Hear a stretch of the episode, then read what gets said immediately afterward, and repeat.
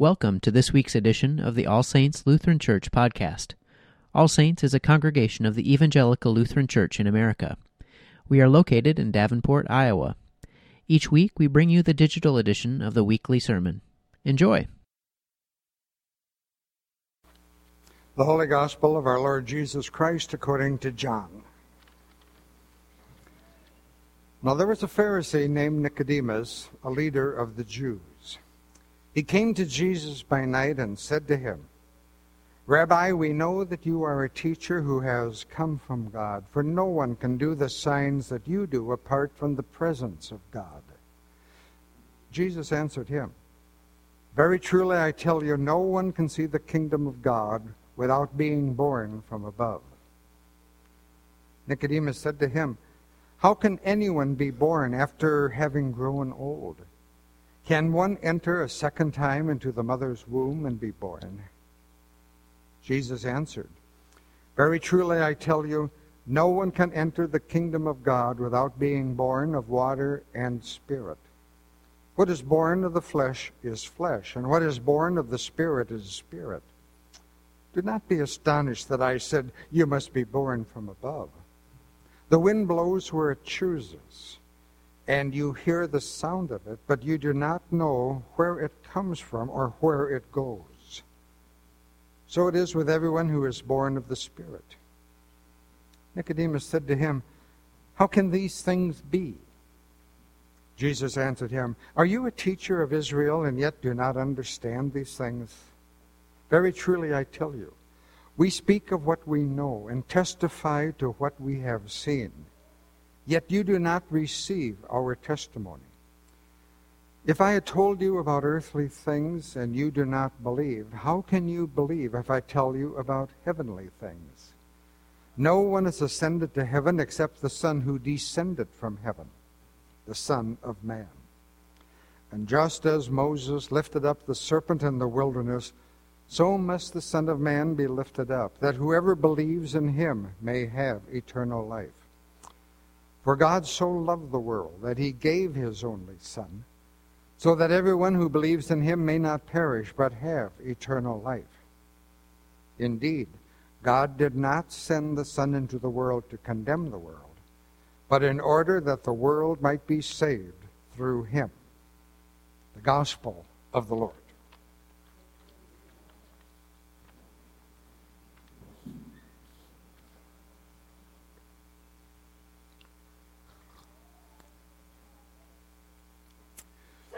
Some of our most treasured Bible passages are in danger. The danger of becoming mindless cliches. We all have them. Certain Bible verses that are so much a part of our lives and so often quoted that we have lost sight of what they mean. It seems almost impossible to read John 3:16 sometimes and remember what it really means. It becomes so familiar to us that we vacillate between worshiping the passage and muttering it without really thinking. Other passages the same way. The 23rd Psalm also runs into this danger. Unfortunately, it has become identified with funerals. We've heard it so often at so many funerals that doesn't evoke for us the beauty of not only the pastoral scene with green pastures, running water, peaceful sheep's countryside, but the feeling that God is the shepherd that leads us, that protects us. It has become nothing more than a reminder of caskets, small worship attendance, lunches of open faced sandwiches, cake, and coffee. A number of years ago, I was quite astonished when a couple that I was meeting with before their marriage, when they insisted that the 23rd Psalm be part of their wedding service. Yeah, I had the same reaction you did. What? That's only used for funerals. And the bride set me straight by saying, It is so meaningful to us to think we have a good shepherd that is with us, leading us, giving us all we need. We want everyone there to be reminded of this great God. Not only those two familiar things, but let's take the Lord's Prayer. How many times have you recited the Lord's Prayer while thinking about something else? Now, I said recite the Lord's Prayer. I didn't say pray the Lord's Prayer. How often do we say the words of the Lord's Prayer and our mind can be elsewhere and we won't miss a word? See, the problem of being over familiar with passages threatens to overtake and smother out the meaning of the scriptures. People have tried various ways to try to bring meaning back to the things that they recite, the things that they read, the things that they pray.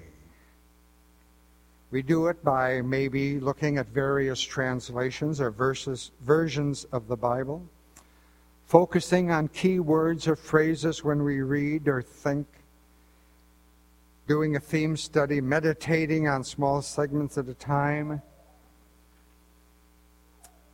But all of these Bible passages, like the living Word itself, Jesus Christ, must be lifted up in the midst of people like the bronze serpent in the wilderness, so that whoever believes in him should not perish but have eternal life. I would like to guide your attention this morning to six words in this John 3:16. The words are God, loved, world, gave, eternal life. God, loved, world, gave, eternal life. God. This tells us that the origin and initiative in all of salvation lies with God. For it is God that started everything. The world and all that is in, within it. All that keeps us alive, from the proper mixture of the chemicals in the air that we breathe, to the food that we eat, to the cycles of our body where we work and sleep and think and so on, that all of this came from God. Even the brains we have, okay, the brains we may think we have, comes from God. That allows us to solve the problems that daily life throws up at us. And then God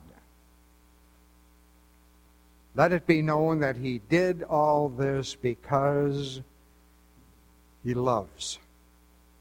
God loves.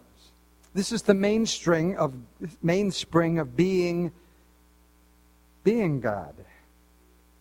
Love is what motivates God. And the tremendous thing about this text is that that shows us God acting, not for his own sake, but for our sake. Ours is a God, a loving Father who cannot be happy until his wandering children return home. It is a God. It is a God who, in his love, does not smash people into submission, but yearns over them and woos them into love. You see, God, in giving us, giving us what we need, also gave us, for better or for worse, freedom. The freedom to respond to what God has done, which means we are free to say no to God, which is sin but God realizing that if we sin and when we sin, that He is there in love to forgive. God loved. World. God loves world. It tells us about the width and the depth of the love of God. It is the world that God loves. It's not a nation. It's not good people. It's not the people that love Him. It's not the people that have jumped through the various hoops that we have set up that we think are needed for salvation. It is not only the people who love God in return, it is the world. And the world not as it should be, not as it could be, but the world as it is. It is the world as it is now, which means the unlovable, the unlovely, the unworthy, the lonely that have no one else to love them. It goes out, this love, to the person who loves God, to the person who never thinks about God. It goes out to the person that wants no part of God. As St. Augustine had it God loves each one of us as if we were the only one to be loved. God loved the world. And he shows this by giving. This is one of the basic traits of God. God is a giver, a true giver, one that gives not because someone's going to give back, but he gives to one and to all. As Jesus said in Matthew, he makes the sun to rise on the evil and on the good. He sends the rain on the just and on the unjust. God gives. This is what God does. He loves, and in loving, He gives everything and more. Like the 23rd Psalm, our cup runneth over. God loved, world gave eternal life. This is what God gives. Often we confuse eternal life with everlasting life. But the scholars say that the word eternal life is more than life beyond the grave, it is life on this side of the grave as well. A God who has no beginning and no ending indicates in his love for us that he is with us, supports us, upholds us, and therefore we now have eternal life. After death, of course, eternal life continues, and then what we call everlasting life is part of it. Eternal life really means being with God, or rather, God being with us, so that in this life, as well as in the life to come, God is here and present with His abundant blessings. And often we stop then with verse 13. Uh, excuse me, 16. But I think the long neglected verse which follows is perhaps the heart of what the 16th verse is about. Indeed, God did not send his Son into the world to condemn the world, but that the world through him might be saved. Sadly, we don't always live by this statement. We often live our lives in such a way that we f- reflect the opposite message. God loves only the few.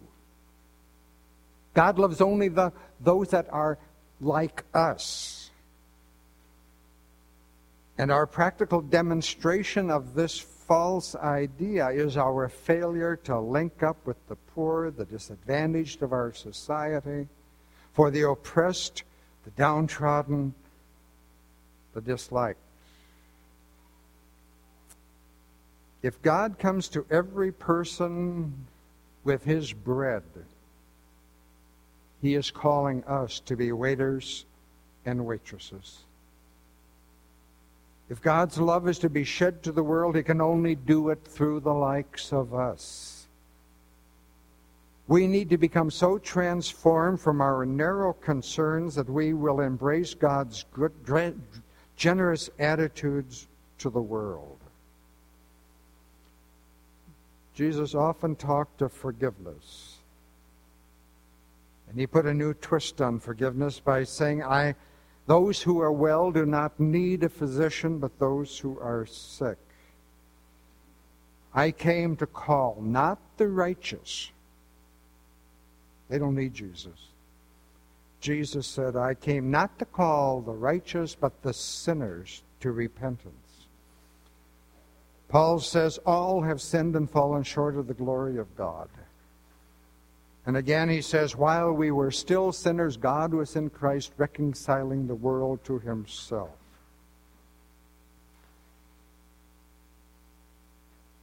John says, Not that we loved Christ, but that God loved us. And as John again says in the Gospel, you have not chosen me, I have chosen you. This to me is what this familiar verse is about that God loved, world, gave eternal life.